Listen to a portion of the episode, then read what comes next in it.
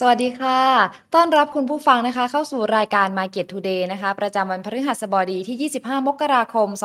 2567 ค่ะ ทั้งทาง Money and Banking Channel และ Money and Banking Podcast นะคะ เช่นเคยค่ะ วันนี้อยู่กับปังปอนค่ะ จะพาคุณผู้ชมและคุณผู้ฟังนะคะไปติดตามสถานการณ์ข่าวสารการเงินการลงทุนและตลาดหุ้นเช่นเคยค่ะ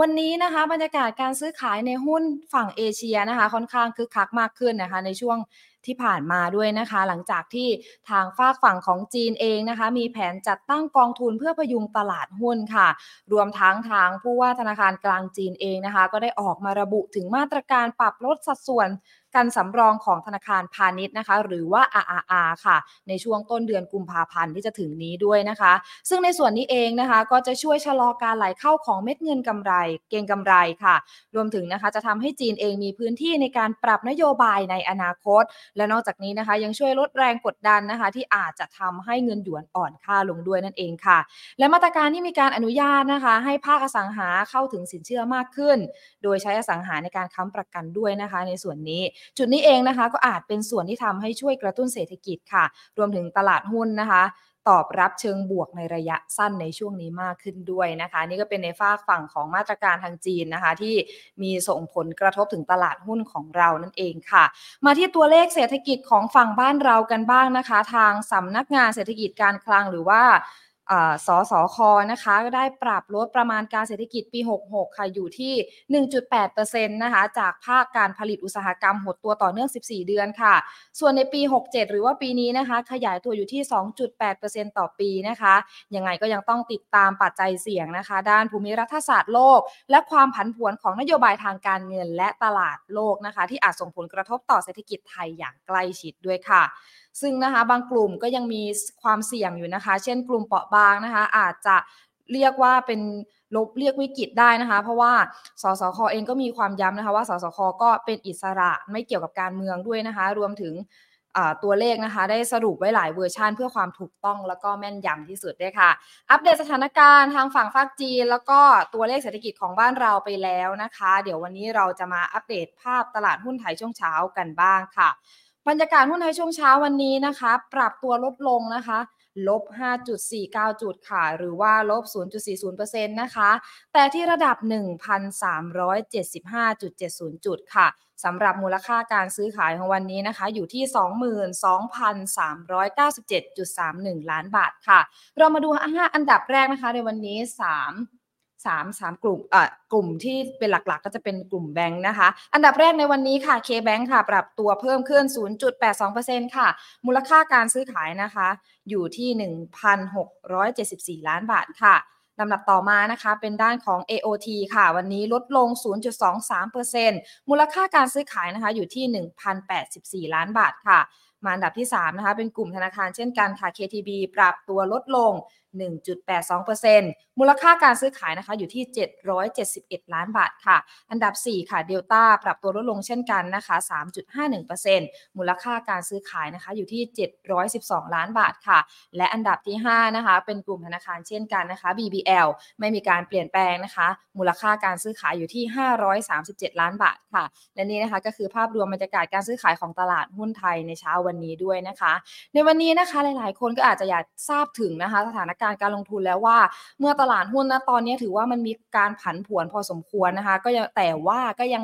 อยู่ในช่วงขาลงเนาะมันอาจจะยังไม่ได้ปรับแล้วทำให้เราใจชื้นได้ขนาดนั้นนะคะ ในส่วนนี้เองเราจะต้องเตรียมตัวอย่างไรกันบ้างนะคะ เดี๋ยววันนี้เราจะไปพูดคุยกับนักวิเคราะห์กันต่อค่ะ และสำหรับท่านใดนะคะที่มีคำถามอยากจะถามนะคะ ฝากทิ้งมาไว้ได้เลยนะคะ ทุกช่องทางได้เลยนะคะ เดี๋ยววันนี้ค่ะเราจะไปพูดคุยประเมินปัจจัยในสถานการณ์การลงทุนกันต่อค่ะ กับทางด้านของคุณภควตพิสุทธิพันธ์ผู้อำนวยการสายงานธุรกิจหลักทรัพย์ ลูกค้ารายย่อยบล CGS CIMB ประเทศไทยค่ะ สวัสดีค่ะคุณวัด สวัสดีค่ะ คุณวัดได้ยินเสียงไหมคะสวัสดีครับได้ยินครับ ขอโทษทีว่าเผลอปิดมิวได้ค่ะ เมื่อกี้พูดถึงไปแล้วค่ะ คุณวัดก่อนอื่นเลย เมื่อวานนี้เหมือนว่าตอนเย็นตลาดหุ้นไทยที่เห็นจะเห็นบวกขึ้น แต่ว่าอยากทราบค่ะว่าปัจจัยบวกเนี่ยคุณวัดมองว่ามันเป็นในส่วนของมาตรการจีนที่ออกมา หรือว่าเป็นทางของเรื่องคุณพิธาค่ะโอเค อ่าอ่าเราเราเอาภาพผลของคุณพิธาก่อนแล้วกันนะครับ จริงๆของฝั่งคุณพิธาผมรู้สึกว่า โอเคมันมันเป็นแค่ สิ่งที่ผมมองเป็นบทฝั่งนั้นนะมันเป็นแค่เรื่องของว่าภาพการเมืองอาจจะยังไม่ได้มีความรุนแรงหรือร้อนแรงขึ้นมาดีกว่า ผมมองแบบนั้นเนาะมันเลยทำให้รู้สึกว่าเออตลาดอาจจะบวกขึ้นมาได้ แต่ถ้าเรามองไปในอนาคตเนาะจริงๆ คุณพิธาก็ยังมีคดีที่ที่ยังติดตามที่จะมีการตัดสินอยู่อีก เรียงลำดับถัดไปได้เลยครับต้องบอกอย่างนี้ดีกว่าฉันก็บอกว่าเป็นแค่ลดความร้อนแรงทางการเมืองลง แต่ว่าผมเชื่อว่าการที่ปัจจัยบวกเมื่อวานอะคือหนึ่งก็คือฝั่งจีนอะจริงเป็นหลักมากกว่าเลย เพราะว่าพอเขาตัวคัดอาอาลงมาเนาะทุกคนก็คาดหวังว่าเม็ดเงินเนี่ยมันจะไหลเข้ามาในสินทรัพย์เสี่ยงมากขึ้น แล้วก็ถ้าไปดู correlation จริง ๆ แล้วอะครับฝั่งของจีนกับฝั่งของไทยเนี่ย correlation ในการเคลื่อนไหวของดัชนีมันแทบจะ ล้อตามกันไปเลยฉะนั้นการที่จีนขึ้นเมื่อวานแล้วไทยขึ้นตามเนี่ยก็ไม่ใช่เรื่องแปลกเหมือนกัน แต่ว่าบางคนอาจจะถามว่าเอ๊ะวันนี้มันสวนกันอะแล้วมันยังไงต่อละครับใช่ไหมก็ว่าต้องบอกว่าจริงเมื่อวานเรามันดันขึ้นแรงมากเกินมากเกินไปดีครับแต่ว่าถามว่ามากไปไหมมันก็แค่เพียงแค่ว่าเราลงมาติดต่อกันสุด ๆ แล้วดีกว่าฉะนั้นการที่ rebound เมื่อวานแล้ววันนี้ย่อลงมาบ้างเนี่ยผมเชื่อว่าเออมันเป็นปัจจัยที่ ไม่ได้ตื่นเต้นอะไรนะเพียงแค่บ้านเรายังไม่มีอะไรใหม่ ๆ เข้ามามากกว่า แต่ถ้าถามว่าจุดเนี้ยซื้อได้ไหมหรือว่าหาหุ้นมา trading ได้ไหมเนี่ยผมเชื่อว่ามันเป็นโอกาสของนักลงทุนที่มีความใจกล้ามากดีกว่าเพราะว่า valuation ระดับปัจจุบันก็ถือว่ามันอยู่ในระดับที่น่าสนใจพอสมควรดีกว่าครับผมค่ะ แล้วในมุมมองของตัว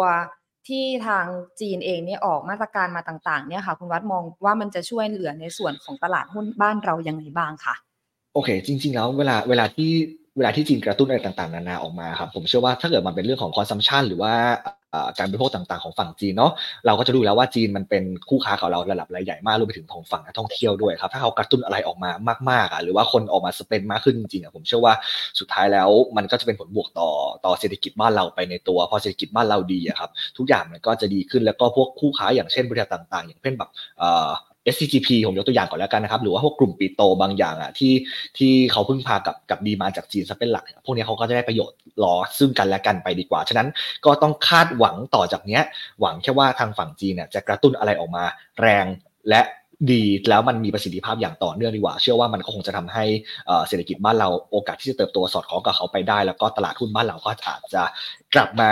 ขึ้นให้ทุกคนได้สบายใจได้ต่อจากนี้ดีกว่าครับผมหวังแบบนั้น ค่ะก็ถือว่ามันก็เป็นในมุมมองของว่าถ้ามาตรการจีนออกมาตลาดบ้านเราก็อาจจะได้ผลพลอยขึ้นไปด้วยเนาะและทีนี้ค่ะ แนวโน้มตลาดทุนไทยที่ณตอนนี้นะคะ มันเริ่มเดินหน้าเข้าสู่ตลาดขาลงอีกครั้งนะคะทีนี้อยากทราบว่าคุณวัดเนี่ยประเมินกรอบแนวรับที่มีนัยสำคัญที่ระดับใดบ้างคะ โอเค จริงๆ ถ้าพูดถึงกรอบทางเทคนิคก่อนละกันนะครับ ผมมองว่าจริง ๆ เมื่อวานอะเซ็ตมันปรับลงไปประมาณเกือบเกือบหนึ่งสามห้าศูนย์แหละ ฉะนั้นผมให้กรอบแนวแนวรับด้านล่างแล้วกันผมอยู่ประมาณแถวๆหนึ่งสามห้าศูนย์หนึ่งสามห้าห้าเนี่ยผมว่าตรงนี้พอรับจะอยู่แล้วเชื่อว่าถ้าเกิดลงมาอีกครั้งหนึ่งแล้วเด้งขึ้นไปเนี่ยผมเชื่อว่ามันจะเป็นจุดที่สตรองพอสมควรแล้ว ส่วนกรอบด้านบนอะตอนนี้ต้องบอกว่า ยังไม่ได้มองว่าควรจะไปไหนไกล ผมเชื่อว่าตลาดคงจะอยู่แค่ประมาณแบบ 1 4 3 0 ตรงนั้นเป็นจุดที่ที่คาดหวังก่อนละกันว่าว่ามันโอกาสจะไปถึงได้ล้วกันครับ เพราะว่าไหนๆก็มีแก็บให้เล่นแล้วก็ถ้าต่างชาติเขาหยุดขายจริง ๆ แล้วกลับมาซื้อหุ้นบ้านเราเนี่ยปกติแล้วการกลับเข้ามาของต่างชาติเขาก็จะซื้อกันประมาณแบบ 100ถึง200 จุดเนาะในการมีกรอบในการเล่นนะครับหรือว่าแย่เนี่ยก็แค่ประมาณ 50ถึง100 จุด ผมเชื่อว่าตรงนั้นก็อาจจะเป็นอัพไซด์ให้ตลาดหุ้นบ้านเราขึ้นไปได้เหมือนกัน ในมุมเทคนิคนะครับ แต่ว่าถ้ากลับมาในมุมของตัวฟันเดเมนทัลเนี่ยผมเชื่อว่าตรงเนี้ยเป็นจุดที่เราควรจะรับแล้วแล้ว เพราะว่าถ้าแทร็กย้อนหลังไปประมาณ 5 ปีเนี่ย PE เราเทรดอยู่ประมาณเอ่อตอนนี้ก็อยู่ประมาณ 15 เท่าอยู่ประมาณ1ลบ1 SD แล้วครับผมเชื่อว่าตรงนี้เป็นจุดที่ถูกพอสมควรสำหรับตลาดหุ้นบ้านเราแล้วดีกว่าครับผมบางก่อนครับค่ะ แล้วอย่างนี้ค่ะ พอมันมาในในมุมมองของตลาดขาลงแบบนี้ค่ะ คุณวัดมันยังจะอยู่แบบนี้ไปอีกนานนะคะ ในมุมมองคุณวัดนะคะ โอเค คำตอบคำถามนี้ถ้าแอบตอบยาก คือต้องบอกว่าอยู่อีกนานไหมเนี่ยจริงๆ ผมเชื่อว่าคนน่ะรอดูสถานการณ์ของหนึ่งคือเรื่องเรื่อง GDP ที่ที่บ้านเรามากกว่าที่โอเคหลุดออกมา 1.8 นะ เป็นแค่เดี๋ยวต้องกลับไปทบทวนรีวิวอะทุกคนคงอยากเห็นแล้วว่าจริงๆ แล้วเป็นยังไง กับ 2 เนี่ยถ้าภาครัฐบอกว่าดิจิตอลวอลเล็ตที่เขาคาดหวังนักหนาเนี่ยบอกว่าฉันจะ เอ่อ implement ได้เมื่อไหร่จริงๆ ถ้ามันมีความชัดเจนมากขึ้น แล้วบอกว่าเฮ้ยเขาจะกระตุ้นอะไรที่มันดู make sense มากขึ้นเนี่ยผมเชื่อว่ามันจะเป็นเม็ดเงินที่ทำให้ GDP บ้านเราเนี่ยกลับมาเติบโตได้ดีในปีนี้ถูกปะแล้วก็3ครับถ้าเป็นเรื่องของพวก government spending อะครับพวกค่าใช้จ่ายภาครัฐอะถ้าถ้าเขากระตุ้นอยู่ในโครงการภาครัฐที่มันดูน่าสนใจมากขึ้น ผมเชื่อว่าก็อีกตัวหนึ่งที่ทำให้คนเนี่ยจะกลับมาสนใจในเรื่องของบ้านเรามากยิ่งขึ้นดีกว่าฉันผมบอกว่า ถ้าผ่านเรื่องงบไปได้ไม่ได้มีอะไรความกังวลทุกอย่างกลับมาการกระตุ้นของภาครัฐกลับมาผมเชื่อว่าตลาดบ้านเราก็อาจจะกลับมาเป็นที่จับตามองมากขึ้น เพราะว่าจริง ๆ มีคุยกับทาง house ต่างชาติหลาย ๆ เจ้าครับ พอดีมีรถโชว์ของเราเนาะไปที่แบบเพื่อนบ้านเราแถวนี้เขาก็บอกว่าเออเขายังสนใจในการลงทุนในไทยนะ ถ้าทุกอย่างมันชัดเจนมากขึ้นเนี่ยเขาก็พร้อมที่จะเออเขาเรียกนะมี fund flow ที่จะไหลเข้ามาในบ้านเราได้เหมือนกันฉะนั้นก็ไม่ได้มอง negative ซะทีเดียวต่อบ้านเราดีกว่าครับผมค่ะ และทีนี้ในส่วนของดิจิทัลวอลเล็ตเองที่ทางคุณวัดพูดไปเมื่อกี้นะคะ มาตรการนี้ที่มันโดนอาจจะต้องเลื่อนออกไปนี้มันจะมีส่งส่งผลต่อตัวตลาดหุ้นด้วยไหมคะในช่วงนี้คือคือผมผมมองว่าจริง ๆ แล้วก่อนหน้านี้คนไปไปคาดหวังบนดิจิทัลวอลเล็ตกันมากดีกว่าถึงแม้ว่าจะดีไม่ดีเราไม่รู้หรอกเนาะแต่ว่าเอ่อฉะนั้นตอนนี้พอมันดีเลยมาเรื่อยๆอะครับคนก็เลยรู้สึกว่าตัวตัวผมเองผมรู้สึกว่าตลาดเริ่มรับรู้แล้วว่า มันมันไม่ได้มีมาใช้เร็วๆเนี้ยครับฉะนั้นตอนนี้เรามองเป็น ความด้านนิเกทีฟอะไม่ได้มองอะไรแย่ไปกว่านี้แล้ว ตอนนี้ผมมองเป็นในด้านของอัพไซด์มากกว่าว่าเฮ้ยคุณช่วย implement ให้เร็วที่สุดเท่าที่จะเป็นไปได้ดีกว่า อยู่ที่ว่าจะจะได้เมื่อไหร่ ตรงนั้นมันเป็นอัพไซด์ต่อต่อตลาดมากกว่าเพราะผมเชื่อว่าสุดท้ายแล้วมันจะทำให้เศรษฐกิจเรากลับมาเติบโตได้มากกว่า แต่ว่า อันนี้คงต้องไปดูนะว่าเขาจะประเมินสถานการณ์ว่า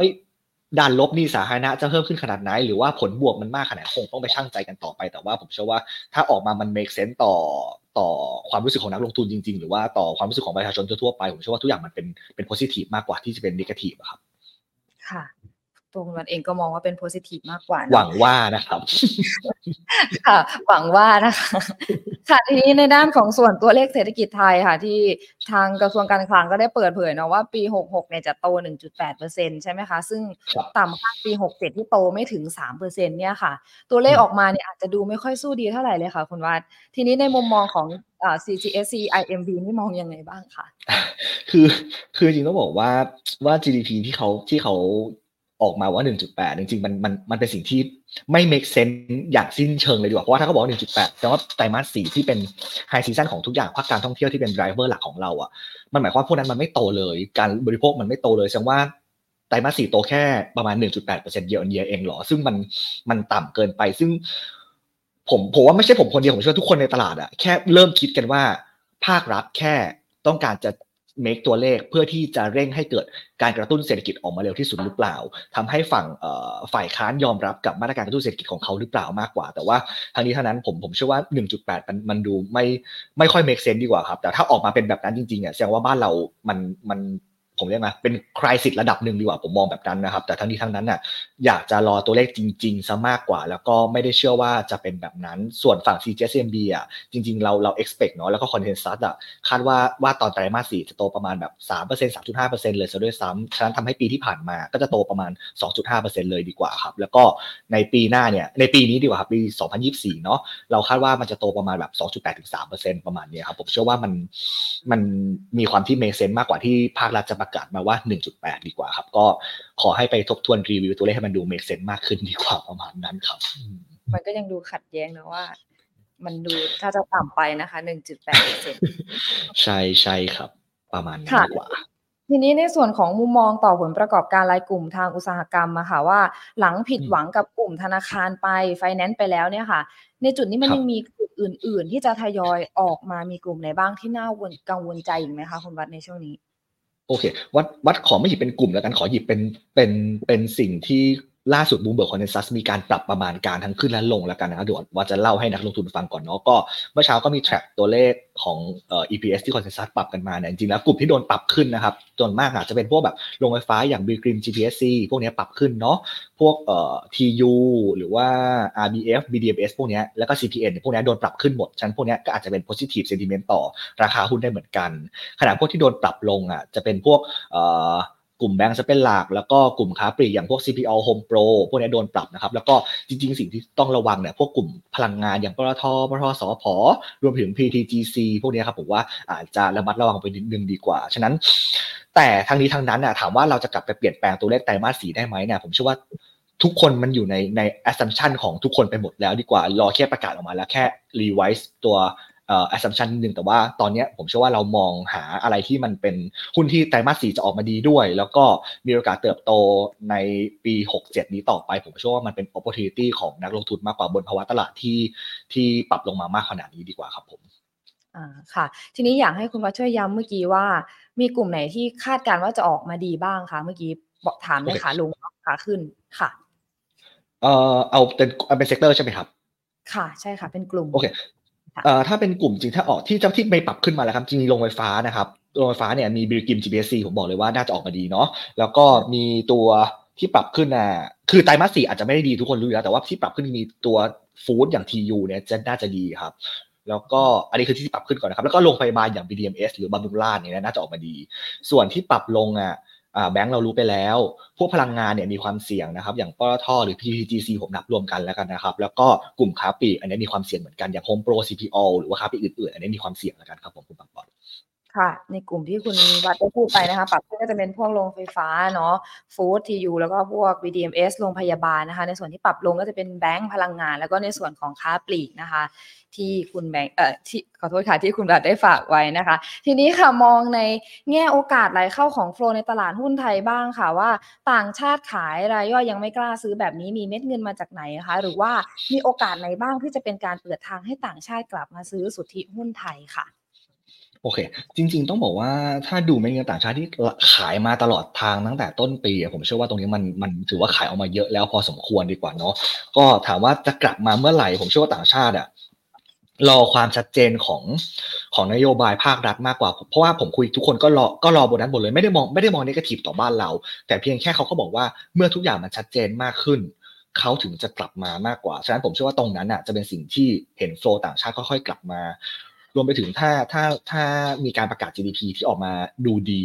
แล้วไม่ได้ติดลบเหมือน ไม่ได้ไม่ได้ต่ำ1.8 เหมือนที่ที่รัฐบาลมีหลุดออกมาแล้วกันนะครับผมเชื่อว่าตรงนั้นก็จะทำให้ต่างชาติกลับมาโฟกัสบนบ้านเรามากยิ่งขึ้นดีกว่า แล้วก็ในส่วนของฝั่งนักลงทุนรายย่อยหรือว่าสถาบันในประเทศเนี่ยผมเชื่อว่าถ้ามาตรการควบคุมของทางฝั่งเออเขาเรียกนะตลาดหรือว่ากรตอเองที่ออกมาดูแข็งแข็งแกร่งมากขึ้น หรือว่ามีเสถียรภาพที่มากขึ้นเนี่ยผมเชื่อว่ามันจะดึงดูด ความเชื่อมั่นของนักลงทุนทั้งสองกลุ่มอะให้กลับเข้ามาโฟกัสบนตลาดได้ดีมากขึ้นดีกว่าเพียงแค่ว่าตอนเนี้ยรอแค่ความเชื่อมั่น รอแค่ความชัดเจน ทุกอย่างมันน่าจะเป็น positive มากกว่าครับผมไม่ได้มอง negative ไปขนาดนั้นครับค่ะก็ยังมองเป็น positive ได้นะคะ ทีนี้ค่ะในช่วงตลาดหุ้นขาลงแบบนี้ที่หลายคนก็อาจจะมองเนาะทีนี้อยากทราบถึงปัจจัยบวกปัจจัยลบว่า ถ้าเราจะลองเล่นในณตอนเนี้ยมันมีอะไรบ้างคะคุณวัดอืมจริง ๆ ต้องบอกว่า เอาเอาโฟกัสแบบแบบง่ายๆใกล้สุดในประเทศก่อนเราแล้วกันนะครับ ผมเชื่อว่าในประเทศคนเราเนี่ยตอนนี้ทุกคนก็จะดูเรื่องงบเป็นหลัก เพราะว่าปกติแล้วที่ช่วงที่งบออกอะคนจะรู้สึกว่าเอ้ยฉัน trade ยากเหลือเกิน แต่ทั้งนี้ทั้งนั้นเนี่ยไม่ว่าจะเป็น foreign local หรือว่ารายย่อย ทุกคนก็จะหางบหุ้นที่งบออกมาดี เพราะว่ามันจะมี upside ต่อต่อประมาณการกำไรด้วย แล้วก็การ revision ในอนาคตด้วยเหมือนกันฉันผมเชื่อว่าเรื่องของงบเนี่ยเป็นสิ่งที่ต้องเลือกเป็นอันดับแรกแล้วกันนะครับ อันนี้คือสิ่งที่ต้อง follow monitor เนาะส่วนของฝั่งต่างประเทศเนี่ยผมเชื่อว่าทุกคนก็แค่ติดตามตัวเลขเศรษฐกิจไปตลอดทางดีกว่าอย่าง GDP ประกาศคืนนี้ เดี๋ยวพรุ่งนี้มี Core PCE ประกาศ ผมเชื่อว่าสหรัฐก็จะ ก็จะเป็นไปอย่างเรื่อยๆ ดีกว่า แต่ว่าภาพใหญ่ของสหรัฐเนี่ยเขาก็ไปมอนิเตอร์กันบนตัวดอกเบี้ยเนาะว่าว่าเอ๊ะตกลงแล้วมันจะลดตอนไหนกันแน่ แต่ทั้งนี้ทั้งนั้นเนี่ยคาดว่าอาจจะมีการปรับตัวจริงก็คงเป็นช่วงของกลางปีแหละ เพราะว่าตอนมกราเนี่ยตัว probability ตัวความน่าจะเป็นเนี่ยตอนนี้มันก็อยู่ประมาณ 98%แล้วที่จะไม่มีการปรับลดตัวดอกเบี้ยลงใช่ไหมครับ ฉะนั้นถ้าเขาไปปรับลดกลางปีจริงๆเนี่ยมันก็อาจจะเป็นผลบวกต่อสินทรัพย์เสี่ยงได้เหมือนกัน อันนี้เป็นระยะ ไกลหนึ่งส่วนไกลมากๆเนี่ย คนก็จะไปดูแบบเลือกตั้งนายกสหรัฐอันนี้เราไม่ได้มองแล้วกันฉะนั้นต้องบอกว่าใกล้ดูงบ พอดูงบเสร็จกลางก็อาจจะดูฝั่งดอกเบี้ยสหรัฐรวมไปถึงของกระตุ้นเศรษฐกิจบ้านเราไกลก็เดี๋ยวค่อยว่ากันอีกทีกันได้ครับคุณปกรณ์ครับค่ะนี่ในส่วนของที่ต้องระวังล่ะคะมีเรื่องไหนที่ต้องระวังกับนักลงทุนบ้างไหมคะอืมจริง ๆ เรื่องที่ต้องระวังอะผมผมผมกลัวเรื่องที่แบบฟันฟลอที่ที่จะ ไม่หยุดมากกว่าครับ ยังไงก็ยังยังกังวลนะต่อให้มองเมื่อกี้ผมบอกว่ามันขายออกมาเยอะแล้วก็จริงนะครับ แต่ว่าผมยังกลัวว่าเอ้ยต่างชาติมันยังมีเน็ตสุทธิในมืออยู่อยู่อีกนิดหน่อยเหมือนกันนะครับฉะนั้นเขายังมีโอกาสที่จะขายได้ผมว่าเป็นเรื่องเดียวที่ที่ต้องกังวลนะตอนนี้มากกว่าส่วนนโยบายของเราเนี่ยที่มันจะเอ่อเขาเรียกนะไม่คลอดออกมาสักที อันนี้เป็นสิ่งที่เราไม่สามารถคาดเดาได้ละกันฉะนั้นสิ่งที่จับต้องได้จริงผมเชื่อว่าฟันฟลอเป็นสิ่งที่ที่น่ากังวลที่สุดกับกับ เขาเรียกนะคนที่เรื่องของ SBL เนี่ยเป็นสิ่งที่ผมก็ยังกังวลเหมือนกันว่าถ้ามันไม่มีมาตรการควบคุมที่มันชัดเจนมากเพียงพอครับผมว่าอันนี้ก็เป็นจุดหนึ่งที่ที่ก็เสี่ยงเหมือนกันดีกว่าฉะนั้นปัจจัยอื่นๆผมไม่ได้ไม่ได้ให้น้ำหนักมากขนาดนั้นเรื่องสงครามในทะเลแดงหรือว่าในตะวันออกกลางนี่ผมก็ยังไม่ได้ไม่ได้ให้ในยาสำคัญขนาดนั้นดีกว่าครับผม ถ้าพูดถึงเรื่องในช่วงของสงครามเนี่ยค่ะ ในตอนนี้มันก็ยังมีสงครามหลาย ๆ อย่างอยู่ ในส่วนนี้มันยังมีผลทำให้ตลาดหุ้นนะตอนนี้มันผันผวนอยู่บ้างไหมคะคุณวัดคะอืมถามว่ามีไหมจริงๆแล้ว ผมเชื่อว่ามันจะไปเข้าตัว พอมันพอเราพูดถึงเรื่องแบบในของพอกระทบกับกลุ่มเดินเรือ หรือกระทบกับตัวราคาน้ำมันน่ะมันจะไปกระทบต่อใน sector ซะมากกว่าครับมันไม่ใช่เป็นการกระทบต่อแบบภาพใหญ่ ๆ เหมือนแบบตลาดจะต้องลงเหมือนแบบร้อยจุดสองร้อยจุดคือถ้ามันไม่ใช่สงครามเช่นแบบ เขาเรียกนะสงครามโลกครั้งที่สามไม่ใช่ World War 3อย่างเงี้ยผมเชื่อว่ามันไม่ได้กระทบขนาดนั้นดีกว่า ฉะนั้นถ้าเป็นแบบทุกคนพูดกันอยู่แล้วว่า เอ้ยโอเค ในตะวันออกกลางมีการยิงกันนะ มียิงขีปนาวุธยิง missile อะราคาน้ำมันขึ้น ฉันก็เล่นพลังงาน ราคาน้ำมันลงฉันก็เลิกเล่น หรือว่าค่าระวางขึ้นฉันก็เล่นกลุ่มเดินเรือ ฉะนั้นผมรู้สึกว่ากระทบต่อขยายตลาดไหมผมตอบว่าไม่ แต่กระทบต่อ sector อย่างที่บอกไปเมื่อกี้มากกว่าครับค่ะ ก็คือพอเป็นสงครามเนี่ยมันก็จะกระทบเฉพาะกลุ่มไป แล้วทีนี้เราจะระวังยังไงบ้างคะถ้าอย่างเช่นสงครามตัวทะเลแดงเนี้ยเราจะต้องระวังในกลุ่มไหนบ้างคะในช่วงนี้โอ้เออจริง ๆ ถามว่าถามว่าเล่นกลุ่มไหนจะง่ายกว่าหรือเปล่า เพราะว่าจริงๆผมบอกอย่างนี้ก่อนนะผมผมว่าจริง ๆ ถ้าจะเลือกเล่นน่ะต้องบอกว่ากลุ่มเดินเรือทุกคนรู้อยู่แล้วแหละว่ามันดีเนาะแต่ว่าถ้าเลือกเล่นถ้ากลุ่มเดินเรือคงต้องเลือกแหละว่า ฉันจะเล่นบนบนเรือเทกอง หรือฉันจะเลือกเล่นบนเรือขนส่งสินค้ามากกว่า เพราะว่าจริง ๆ ไปคุยกับกลุ่มเดินเรือบางคนเขาบอกว่าโอเคค่าระวางขึ้นจริง ๆ นะ แต่เรือเขาไม่พอให้ใช้ ฉะนั้นเขาไม่ได้ได้ประโยชน์แบบเต็มๆหรอก ก็แค่ได้แค่ทำสัญญาไป แต่ไม่มีเรือวิ่งอยู่ดี ฉะนั้นคนก็จะไปเก็งกำไรบนบนว่าเอ้ยโอเค เรือจะมา สิ่งที่ต้องระวังในการสิ่งที่ต้องระวังแล้วกันสำหรับการเทรดอะมันเป็นแค่ว่าเฮ้ยเกมเนี้ยมันจะจบเมื่อไหร่ เราจะเป็นคนลุกคนสุดท้ายหรือเปล่า เราโอเค ถ้ามีโฟล์มาเราตามเขาไป แต่ถ้าโฟล์มันออกเราลุกให้ทันก็พอนี่คือสิ่งที่ผมอยากให้ให้นักลงทุนระวังมากกว่าไม่ใช่บอกว่าต้องระวังขนาดว่าเฮ้ย ค่าระวางขึ้นมีสงครามในตรงแถวนั้นนะช่องแคบนั้นมีปัญหา เราไม่สามารถเทรดได้ผมไม่อยากให้มองตรงนั้น ผมยังมองให้ทุกอย่างเป็น opportunity ในการเทรดมากกว่าครับแต่ว่าก็ลุกให้ทันแค่นั้นผมว่ามันเวิร์กกว่าดีกว่าที่เราจะต้องมานั่งกังวลในทุกๆสถานการณ์ครับผมค่ะก็ไม่ต้องกังวลมากนะคะอย่างที่คุณวัดบอก ทีนี้อยากให้คุณวัดค่ะ แนะนำการลงทุนในช่วงนี้เนาะอย่าง topic ของเราที่เราพูดไปว่าช่วงนี้ตลาดหุ้นขาลง มีกลยุทธ์อะไรบ้างคะที่ทำให้นักวิเคราะห์หรือว่านักลงทุนเองเนี่ยจะมั่นใจในการดูตลาดในช่วงนี้ค่ะ จริงจริง ๆ สิ่งที่ผมใช้มาตลอดอะผมผมจับเทคนิคคู่กับ fundamental ไปด้วยกันดีกว่า ผมเชื่อว่ามันเป็นการเอาตัวรอดในตลาดได้ แต่ว่าถ้าถามว่าต้องเลือกหุ้นยังไงเนี่ย ผมก็เหมือนที่เราคุยกับ topic วันนี้แหละผมจะเลือกหุ้นที่อยู่ในเทรนขาขึ้นจะเป็นหลักมากกว่า จะไม่ค่อยมอนิเตอร์บนหุ้นที่เทรนขาลงเพราะโอเคพอเราได้เทคนิคแล้วถูกป่ะครับได้เทรนขาขึ้นแล้ว สิ่งที่เราต้องเลือกตามมาเราก็จะเลือกหุ้นที่ผลประกอบการจะดีในไตรมาสสี่ที่จะประกาศนี้ แล้วก็ในปี 67 ที่เรามองว่าเออโอเคเขาจะดีต่อเนื่องผมเชื่อว่าแค่เราเลือกหุ้นพวกนี้ขึ้นมาใน list ของบนเซ็ตทั้งหมด เช่น list บนเซ็ตห้าหกร้อยเจ็ดร้อยตัวเนี่ยผมเชื่อว่าหุ้นเราสแกนออกมาประมาณห้าหกตัวแล้วเอามอนิเตอร์แค่นี้เราก็เอาชีวิตรอดอยู่ในตลาดนี้ได้แล้วเหมือนกันครับผมว่าไม่ต้องไม่ต้องใช้ท่ายากอะไรมากมาย ขอแค่ใช้ basic บนนี้เราก็เอาตัวรอดในตลาดแล้วดีกว่า แล้วก็เพียงแค่ว่าเรารู้จักการ cut loss หุ้นให้เป็นแค่นี้ผมเชื่อว่ามันก็จะบริหารพอร์ตไปได้ต่อเนื่องมากกว่าครับผมค่ะแล้ววันนี้ทางคุณวัดมี topที่น่าสนใจ ในการเลือกซื้อลงทุนมีโอกาสที่ตัวไหนที่จะมีราคาฟื้นตัวได้มากหรือว่า หรือราคาที่เป็นแนวโน้มขาขึ้นให้หน่อยได้ไหมคะครับเอ่อจริง ๆ วันนี้วันเลือกหุ้นมาประมาณ 5 ตัวแล้วกันนะครับ มี Masterpiece เนาะ Master มีบำรุงราชมี SISB เอ่ออีชิแล้วก็ตัวอ๋อ SNP แล้วก็สปาหกตัวนะครับ ก็มี6ตัวนี้เนาะเดี๋ยววัดไล่ไปทีละตัวแล้วกันนะครับ เพราะว่าจะมีตีมอย่างนั้นเลยมันเริ่มจาก MASTER ก่อนคือส่วนมากเดี๋ยวบอกตีไว้ก่อนตีไว้คือทุกตัวเนี่ยงบไตรมาสสี่จะดีแล้วก็โตต่อ ฉะนั้นต้องบอกว่าอย่าง MASTER เนี่ยผมเชื่อว่างบเนี่ยจะโตทั้ง year on year Q on Q เลย เพราะว่าเป็น high season ของธุรกิจเนาะตอนไตรมาสสี่แล้วก็เขาอะมีการขยายตัวห้อง OR ห้องผ่าตัดนะครับ เพื่อที่จะรองรับลูกค้าได้มากขึ้น แล้วก็จะเห็นว่ารายได้เขาไตรมาสสี่เนี่ยน่าจะทำ new high เลยสูงสุดเป็นประวัติการณ์ที่เคยมีมาเลย แล้วก็เขาจะมีการรับส่วนแบ่งของตัวที่เขาไปซื้อเป็นบริษัทร่วมทุนนะครับประมาณ8-10ล้านบาทผมเชื่อว่าตรงเนี้ยมันเป็นสิ่งที่ทำให้ MASTER เนี่ยเติบโตในไตรมาสสี่ได้ดี แล้วก็ถ้าไปดูในเรื่องของตัว gross margin นะครับจริงๆต้องบอกว่า ก็ทำจุดอาจจะทำจุดสูงสุดใหม่ได้เลย หรือว่าใกล้ๆกับไตรมาสสามประมาณ 58-59%ได้เลยเหมือนกันนะครับ ผมเชื่อว่าตรงนี้มันทำให้ MASTER ตอนไตรมาสสี่ว่าดูดีแล้ว แต่ว่าเรามาดูปี 67 เนี่ย ผมเชื่อว่าตัวบริษัทเนี่ยเขาก็ตั้งเป้าว่าการเติบโตของรายได้จะอยู่ประมาณ 20-25%เลย แล้วก็ gross margin ก็อยู่ประมาณ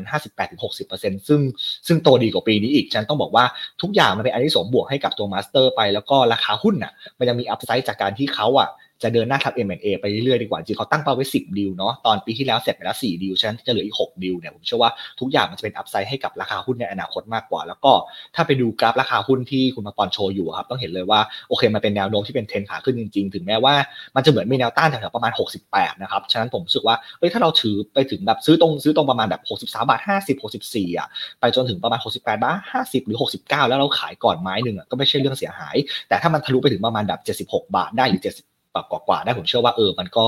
ก็ดูน่าสนใจตัวหนึ่งดีกว่าที่จะหยิบขึ้นมาเทรดดิ้งในระยะสั้นช่วงนี้ได้ในตลาดที่มันไม่มีอะไรให้เล่นนะครับผมมาปอนครับนี่คือตัวแรกครับผม เนาะแล้วก็วัดต่อตัวที่สองนะครับตัวที่สองวัดเลือกบำรุงราษฎร์เข้ามานะครับบำรุงราษฎร์เนี่ยนอกจากมันจะเป็น defensive ที่ดีเรื่องของที่ตลาดผันผวนเขาจะไม่ค่อยผันผวนและงบไตรมาสสี่เขาก็ดีด้วยเยียร์เยียเหมือนกัน ถึงแม้ว่าเอ่อ Q1Q เนี่ยมันจะชะลอตัวตามปัจจัยฤดูกาลอยู่แล้วเราไม่ได้กังวลเรื่องนี้เลย แต่ว่าถ้าไปดูเยียร์เยียเนี่ยน่าจะโตแบบ double digit growth ได้เลยเหมือนกันนะครับในตัวของรายได้เนี่ยโตประมาณ 10-12%ก็ถือว่าเยอะแล้วเพราะว่าทั้งคนไข้ชาวไทยแล้วก็ต่างชาติเนี่ยก็ เข้ามาใช้บริการอย่างต่อเนื่องเพราะว่าไทยก็มีโรคระบาดอย่างต่อเนื่องนะในช่วงนี้ทั้งโควิดทั้งไข้หวัดใหญ่ไข้เลือดออกอะไรก็มีมาตลอดเลย แล้วก็ gross margin เขาเนี่ยน่าจะเพิ่มมาอยู่ประมาณ 48-49%ด้วยซึ่งสูงกว่าช่วงไตรมาสสี่ปีที่แล้ว เพราะว่าเขามีการปรับขึ้นค่ารักษาพยาบาล ลดตัว discount rate ลงฉะนั้นตรงเนี้ยมันดีต่อไตรมาสสี่แน่ๆแต่ว่าถ้ากลับมาดู ปีนี้ตอนไตรมาสหนึ่งเนี่ยเราเชื่อว่างบเนี่ยจะกลับมาโตทั้งเยือนเยียคิวอนคิวได้เหมือนกัน เพราะว่าคนไข้ต่างชาติก็กลับมาใช้บริการมากขึ้น พ้นช่วงหยุดยาวมาแล้ว โรงพยาบาลเองก็เพิ่ม capacity มาด้วยเหมือนกันขยายเตียงเพิ่มขึ้น แล้วก็เห็นว่า U rate ของโรงพยาบาลตอนนี้ก็ก็ดีมากๆเลยสูงมากๆเลย แล้วก็มีการปรับปรุงประสิทธิภาพการดำเนินงานต่างๆครับผมเชื่อว่าเออบรรลุงราก็เป็นตัวหนึ่งนะที่ที่ดูน่าสนใจถึงแม้ว่าอักราฟราคาหุ้นอาจจะยังดูไม่ได้ไปไหนไกล ลงก็ไม่ได้ลงขึ้นก็ยังไม่ได้ไปไกลฉะนั้นผมรู้สึกว่าเอ้ยแนวรับตรงประมาณแบบ237แล้วก็แนวต้านตรงประมาณ 247 ผมเชื่อว่ามันมี gap upside ให้เล่นแบบ 10 บาท 10 กว่าบาทเลยถ้าผ่านไปได้มันก็เป็นเป็นจุด happy ของเราไปแล้วดีกว่าครับฉะนั้นก็รู้สึกว่าเออบำรุงราษฎร์ก็เป็นอีกตัวหนึ่งนะที่ที่ไม่ควรมองข้ามดีกว่า ตลาดเล่นยากหยิบ defensive เข้ามาซึ่งมี growth ผมเชื่อว่ามันเป็นจุดที่ทำให้นักลงทุน happy ได้เหมือนกันครับผมค่ะโอเคเอ่อตัวที่สามใช่ไหมครับ ตัวที่สามผมเลือก SISB โรงเรียนนานาชาติเนาะก็ต้องบอกว่าเป็นหุ้นที่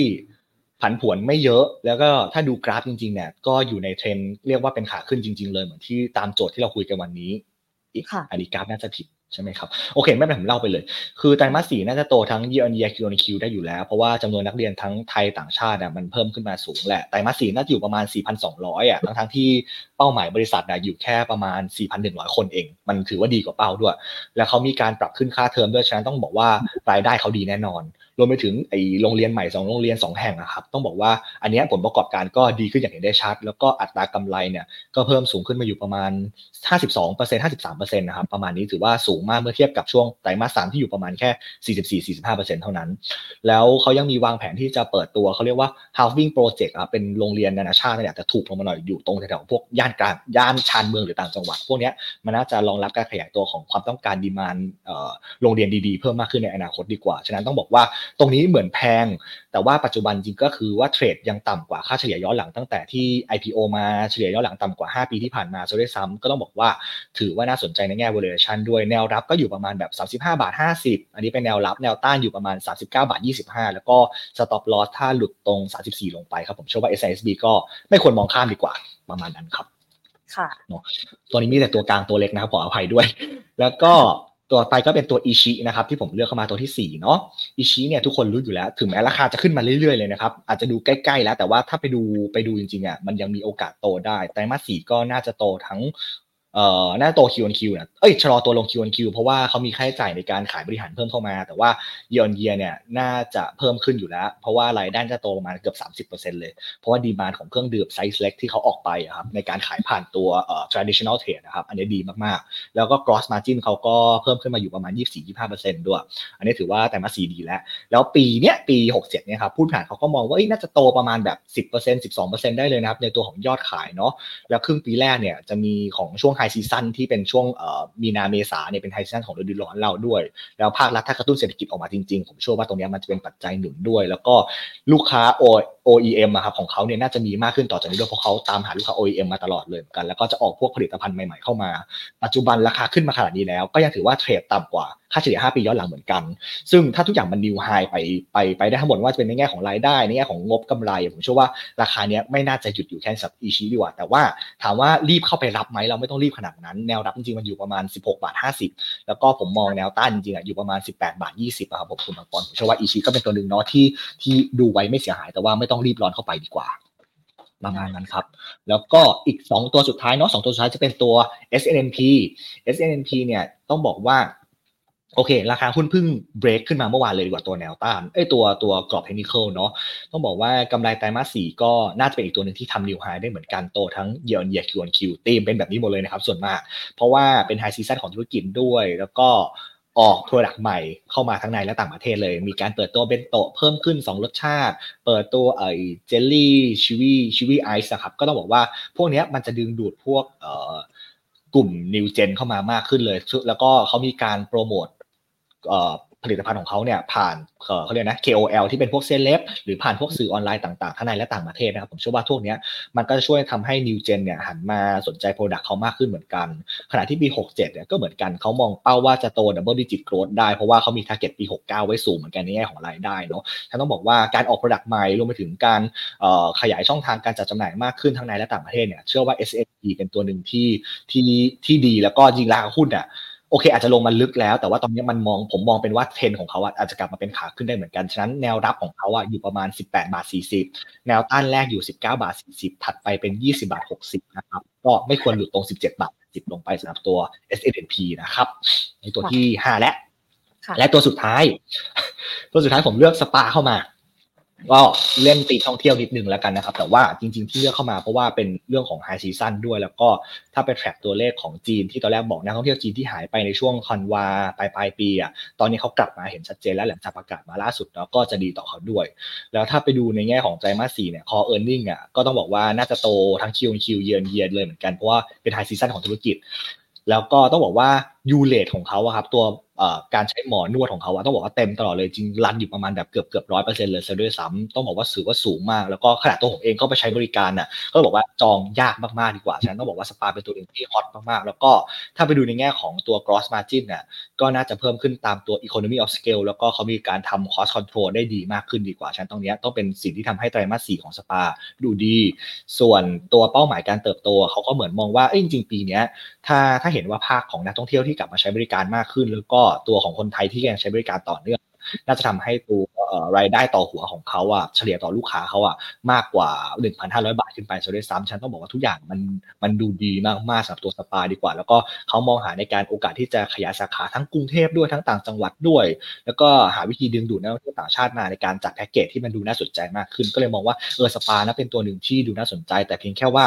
ถ้าในกราฟเทคนิคเนี่ยถ้าจะซื้อจริงๆอะถ้าคนอยาก เล่นแบบรอเบรกนะครับรอเบรก17เอ้ย12.7ขึ้นไปเนี่ยก็ค่อยซื้อตามก็ได้แต่ว่าแนวต้านถัดไปคืออยู่ประมาณ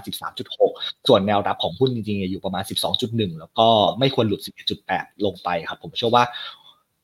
จะเป็นตัวดีต่อสปาด้วยเหมือนกันฉันต้องบอกว่า 6 ตัวเนี้ยเป็นหุ้นที่ผมมองว่าเป็นโอกาสของนักลงทุนเหมือนกันที่มีความกล้าเนาะบนตลาดที่ฉันไม่รู้จะเล่นอะไรจริงๆแต่ว่ามีหุ้นขาขึ้นให้มาเลือกเล่นมาเลือกทำกำไรกันในระยะที่ ทำอะไรไม่ค่อยได้บนบนตัวอื่นๆดีกว่าฉันก็ลองมองมองเอาไว้แล้วกันครับไม่เสียหายครับ ผมคุณบางปอนค่ะนี่ก็เป็น top pick top pick นะคะหกตัวเนาะที่คุณวัดฝากไว้นะคะ มีตัวแรกเป็นมาสเตอร์นะคะ คือตีมของคุณวัดเนี่ยก็คือเป็นไตรมาสสี่ขยายตัวแล้วก็เติบโตได้ดีเนาะตัวแรกที่คุณวัดให้มาก็จะเป็นตัวมาสเตอร์นะคะ ตัวต่อมาเป็น BS นะคะบำรุงราตัวต่อมาก็จะเป็น SISB ตัวต่อมาเป็นอิชิค่ะ ตัวที่ 5 นะคะ เป็น SNNP และตัวที่ 6 เป็นสปานะคะ ก็เป็น 6 ตัวที่สามารถที่จะเอาไว้เล่นได้ในช่วงนี้เนาะไปพิจารณากันได้นะคะสำหรับนักลงทุนเองนะคะ ทีนี้เดี๋ยวมาทางคำถามของฝั่งทางโซเชียลบ้างค่ะ มีทางบ้านนะคะถามมาสอบถามในส่วนของ EA ค่ะ แนวรับแนวต้านค่ะเป็นยังไงบ้างคะ เดี๋ยววัดดูให้แป๊บหนึ่งนะครับ คือขอโทษที่ที่วัดแชร์กราฟไม่ได้นะ เพราะว่าเวลาแชร์มันกระตุกทุกที่ แต่ว่าเดี๋ยวตีกราฟให้แป๊บหนึ่งนะครับคุณปอนเอ่อถ้าแนวรับแนวต้าน EA จริง ๆ แล้วสักครู่นะครับ คือ EA ก็ไม่แน่ คือมองเหมือนว่างบอาจจะไม่ดีเท่าไหร่ แต่ว่าถ้าแนวรับจริง ๆ อะ เอ่อ ก็แอบลงไปลึกเหมือนกัน คือ แนวรับแรกวัดดูไว้ตรง36บาท50ก่อนนะครับ อันนี้แนวรับแรกนะ แต่ถ้าเอาไม่อยู่จริงๆอะก็อาจจะเห็นตรงแถวประมาณแบบ 30 ได้เลยเหมือนกันนะครับ อันนี้คือคือคือ EA เนาะแต่ว่าถ้าแนวต้านอะหวังว่ามีโอกาสจะรีบาวขึ้นไปอยู่ประมาณแถวๆประมาณ 43 44 แค่นั้นก่อนครับผมสำหรับตัว EA ครับผมผมมาก่อนครับ ค่ะ ต่อไปค่ะเป็นตัว TU ค่ะคุณคุณวัดแนวรับแนวต้านใช่ไหมครับใช่ค่ะแนวรับแนวต้านนะครับ TU ถ้าใครรองงบอยู่ก็มองข้ามงบไปได้เลยนะครับ ผมว่าปี6 67เนี่ยน่าจะดีแน่นอนฉะนั้นแนวรับ TU อะถ้าใครอยากจะซื้ออะตรงแถวๆประมาณ 15 บาทอะแบ่งซื้อก่อน 1 ไม้ก็ได้นะครับแถว14 บาท 80 15 บาท ถัดไปก็จะอยู่ประมาณ 14 บาท 40 เป็นแนวรับนะครับ ส่วนแนวต้านระยะสั้นอะอันแรกจะอยู่ประมาณ 15 7จนถึง 16 1 ก่อนนะครับสำหรับตัว TU แต่ถ้าผ่านไปได้ก็ไปเจอกันประมาณ 16 บาท 70 16 บาท 80 ประมาณนั้นครับผม ค่ะ ตัวต่อไปค่ะซัสโกค่ะ ซัสโกใช่ไหมครับ ใช่ค่ะ โอเคซัสโกเอาแนวต้านก่อนแล้วกัน แนวต้านอยู่ประมาณ 5 บาท 30 ถัดไปเป็น 5 บาท 60 นะครับ ส่วนแนวรับระยะสั้นอยู่ที่สักครู่ครับ อยู่ที่ 4 บาท 70ถึง4บาท 80 ครับผม แล้วก็จริงไม่อยากให้หลุดตรง 4 บาท 64 ลงไปครับซัสโกก็จะยังมีโอกาสที่จะขึ้นไปได้เหมือนกัน ค่ะ ตัวต่อไปค่ะ AP ค่ะคุณวัด AP สักครู่นะครับ โอเค AP แนวรับระยะสั้นอยู่แนวรับใกล้ๆอยู่ที่10บาท40เลย แล้วก็แนวต้านระยะสั้นอยู่ที่11บาท60จนถึง11บาท70ครับกลุ่มอสังหาก็แอบระมัดระวังไว้นิดนึงแล้วกันเพราะว่าดอกเบี้ยเราก็ยังไม่ได้ลดลงตามเขานะครับ ทีนี้ถ้าพูดในกลุ่มอสังหานะตอนนี้มีแนะนำบ้างไหมคะ ถ้ามีคนที่สนใจจะเล่นกลุ่มอสังหานะตอนนี้นะคะอืมมีแนะนำไหมใช่ไหมครับ ต้องบอกว่าจริงๆแล้วถามว่ามองข้ามไหมเราไม่ได้มองข้ามหรอกคือคือ presale อะมันอาจจะดูดีแหละคือในไตรมาสสี่แหละครับแต่ว่าเพียงแค่ว่าผมแค่กังวลว่าว่างบจะดีจริง ๆ ตามด้วยหรือเปล่า ฉะนั้นถามว่า sector เราเราแนะนำเป็นยังไงเราเราไม่ได้แนะนำ overweight เราแนะนำเป็นการแค่ neutral ธรรมดา แต่ว่าหุ้นที่ชอบอะของ CGS-CIMB อะเราชอบตัวแลนด์เฮาส์กับตัว AP นะครับคือ AP เรายังชอบแบบเพียงแค่ว่า เราไม่ได้ overweight ขนาดนั้นดีกว่า ก็ดูสองตัวนี้เป็นเป็นเป็นท็อปพิกของเราไว้กัน LH กับ AP เชื่อว่าเอ่อเงินปันผลมันอยู่ในในระดับสูงอยู่ประมาณ6กับ7เปอร์เซ็นต์เลยฉะนั้นต้องใครที่เล่นก็หวังปันผลไปก่อนแล้วกันก็สำหรับอสังหาเนาะ ค่ะ ใครที่สนใจในกลุ่มอสังหาเนาะก็เป็นตัว LH กับ AP นะคะ ที่คุณวัดได้ให้ไว้นะคะ ทีนี้ค่ะ อีกคำถามหนึงค่ะ BDMs ค่ะ ตอนนี้โอเคไหมคะ หรือว่าควรขายออกดีคะ BDMs จริงๆก็ต้องเหมือนที่บอกเมื่อกี้เนาะว่าว่าเอ่อ consensus มีการปรับประมาณการกำไรขึ้นนะครับถามว่าควรขายออกไหมผมผมมองว่าไม่ควรดีกว่า เพราะว่ามันก็เป็นตัวหนึ่งที่ถ้าปรับประมาณการกำไรขึ้นก็ออกมาดีก็อาจจะโดน revision ขึ้นไปอีก แนวรับของ B เอ้ย BDMS เนี่ยอยู่ประมาณ 27 บาท 26 บาท 75เนี่ยแหละครับ แล้วก็แนวต้านจริงมัน trade กันแคบๆมากก็จะอยู่ประมาณ28บาท75 จนถึง20 9 บาท 25 แค่นี้เองครับ คือเป็นการ trade ในกรอบไปก่อนดีกว่า แล้วค่อยถ้าเปลี่ยนกรอบอีกทีเดี๋ยวเราค่อยมาว่ากันดีกว่าครับผมค่ะ และอีกตัวหนึ่งค่ะ คุณวัดอินทัชค่ะคขรับอแนวรับและต้าน ปันผลดีไหมคะขอบคุณค่ะสักครู่นะครับ ผมดูปันผลให้ก่อนเลยเดี๋ยวเดี๋ยวเปิดเว็บให้เลยครับแป๊บหนึงนะจริงๆปันผลดีไหมมันมันอินทัชมันเป็นหุ้นปันผลที่ดีอยู่แล้วอะครับ แล้วก็เอาแนวรับก่อนละกัน แนวถ้าตีกราฟจริงมันยังเป็นเทรนที่เป็น trend trend ที่เหมือนจะเป็นขาขึ้นได้อยู่นะครับ คือถ้าจะรับจริง ๆ ราคาหุ้นไม่อยู่แถวประมาณ 71 บาทเนี่ยไม่ควรหลุดลงไปก็ก็แถวๆนั้นก็รับได้ครับ แล้วก็แนวต้านระยะสั้นๆนะดู 73 บาท 50 ไปก่อน คือไฮใกล้ๆ แล้วก็ถัดไปจะอยู่ที่ประมาณ 75 บาทนะครับผมเชื่อว่าอินทัชก็เทรดค่อยๆ เทรดเป็นในกรอบเหมือนกันส่วนในเรื่องของงัวเงินปันผลนะต้องบอกว่า ในปีนี้ที่คอนเซนแซสทำกันไว้เลยดีกว่าอยู่ที่ประมาณ 4.75%ค่าเฉลี่ยนะครับณตอนนี้มันก็อยู่ประมาณเกือบ5%ก็ถือว่าปันผลดิวเดนยิวยังดีอยู่ในระดับหนึ่งเลยดีกว่าครับผมค่ะก็ถือว่านะคะนี่เป็นคำแนะนำนะคะของทางคุณวัดนะคะ ซึ่งโดยรวมนะคะสถานการณ์การลงทุนเนาะตลาดหุ้นรวมถึงตัวเลขเศรษฐกิจของไทยเองนะคะ ก็